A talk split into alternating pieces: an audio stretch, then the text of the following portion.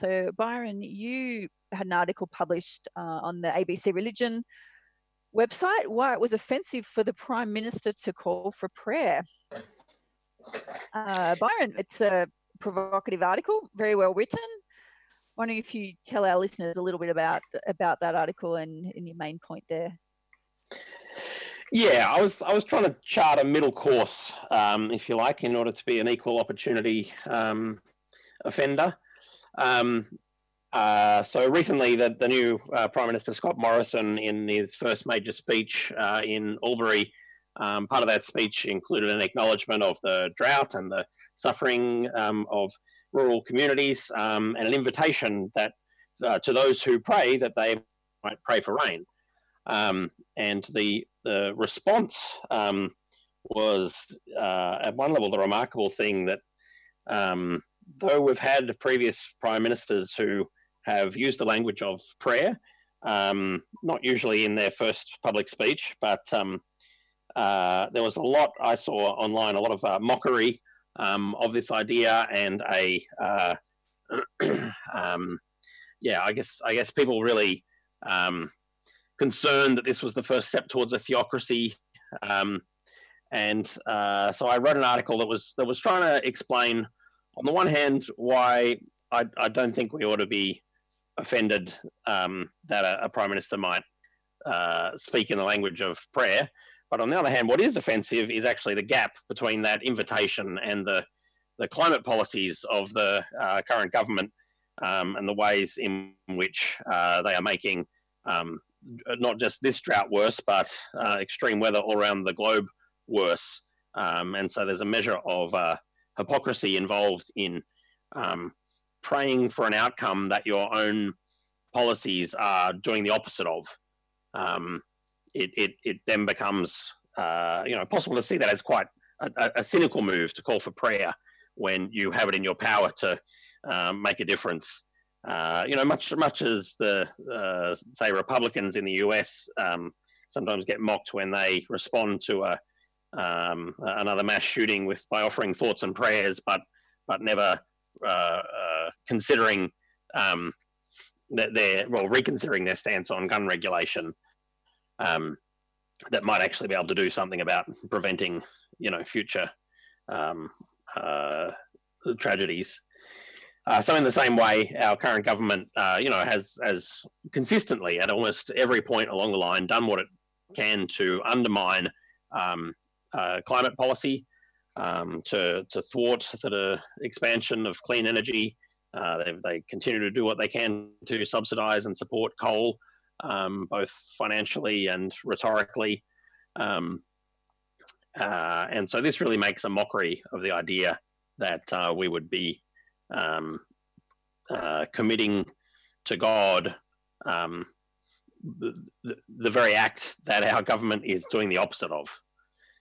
So that was really the point of my article, to try to make those 2 points. On the one hand, don't mock the Prime Minister just for asking for prayer. It's not prayer that is offensive. What's offensive is the gap between that invitation and the government's policies. Mm. And what sort of response have you had, Byron? I can imagine you've had a lot of social media people responding to what you're saying. Yeah, in one sense, predictable responses from those at either end. So some Christians who think that any criticism of a Christian leader is uncharitable and unpeaceable. And at the other end, criticism from some atheists who enjoy their mockery of people of faith. But on the whole, overwhelmingly, I've had a lot of very warm responses from people thankful at just trying to articulate what I think a lot of people are feeling. A profound unease or through to outrage about our current climate policies, or lack thereof, and the ongoing unwillingness of our government to draw the dots. When confronted with a climate-related disaster like the drought, a real unwillingness to even talk about the climate connection in that context. Yes, even perhaps especially in that context. Yeah. Even harder to do so than perhaps it is outside of drought when heads have been in the sand. I mean, I recently come back from trip to the northern Murray Darling Basin, which has been drought affected for the last 5 years, and went to so many churches where there were prayers for rain, and have been at churches where also there's prayers for rain as well, and people praying for rain. And although not, I guess, hypocritical in that same way, I found it quite confronting.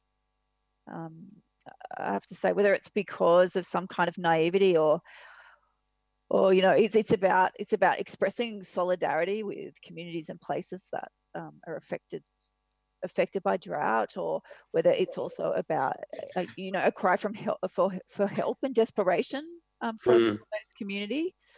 But I have, so sort of struggled to deal with that idea of praying for rain. Yeah. So what do we pray for? What do we pray for, and what do we mean by that? Yeah. Yeah, I mean, I think it's entirely appropriate to pray for rain, to acknowledge that we are not in control, even though we may be causing damage. It's not as though we've taken control. What we've done is we've thrown things out of control even further, created less predictability. And so I think it's appropriate that we acknowledge that we are recipients of life, and we don't have the ability to secure the conditions of our ongoing existence. We receive that from outside. But I think that kind of a prayer ought to lead us towards humility and attentiveness to the natural cycles and to the water cycle, including attentiveness to the ways that the climate might be changing and we might be changing it. So the problem isn't with the prayers. The problem is when those prayers become a substitute for or a distraction from careful attention to the world as it actually is and to the plight of our neighbour, so that rather than caring for our neighbour, we pray instead. The two ought to go hand in hand. Yeah, and prayer as action too, I guess. I think sometimes there can be profound disconnection, if not distraction or substitution, perhaps disconnection. Morning, other panelists. Jason, were you starting to speak there? Yeah, I agree with Byron largely, but I wonder if it's ever possible for prayer not to distract away from that. I mean, because the kinds of prayers that are offered strongly imply that God is in control of the rain. The humility might be that we're not, but they imply that God has the tap and can turn it on and off. And I think there's something about those prayers that just automatically flows against a prayer, for example, to for humanity to act on climate change, or and in the meantime for us to work out, well, where can we actually farm, and where will we be able to farm with the climate change that we can't avoid. So yeah, I don't know. I'm not a big fan of I think the prayer for rain automatically leads to some sense that God could fix this, and that it's not going to come down to human action or I don't know what the word is, humility. I haven't yet heard a prayer for rain that doesn't imply that God could just turn on the tap if he felt like it. And maybe it's something about the prayer for rain. I think so, and it's difficult because it's a little bit like the situation with bushfires, where as soon as anyone links bushfires and climate change, they're jumped on and being told that now's not the appropriate time to politicise this because people are suffering, when of course actually it's not politicising fires or drought to say that climate change is going to make them worse. It's scientising them. Yeah, and I think that hesitation exists both amongst political leaders and even, the Uniting Church's leaders have been quick to pray for rain and to call for kind of charitable donations to farming communities, but slower to call for government action on climate change to, you know, ameliorate these droughts in the future? Yeah, and I guess it very much depends what the content of the prayer is, as to whether or not it's a distraction. That is, I think that you can pray in a way that acknowledges the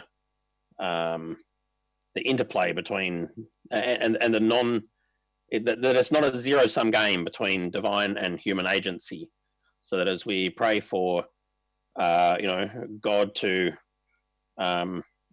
bring about justice for the poor and oppressed, what we are doing is also asking that we would hear God's invitation to be part of the process through which they receive that justice.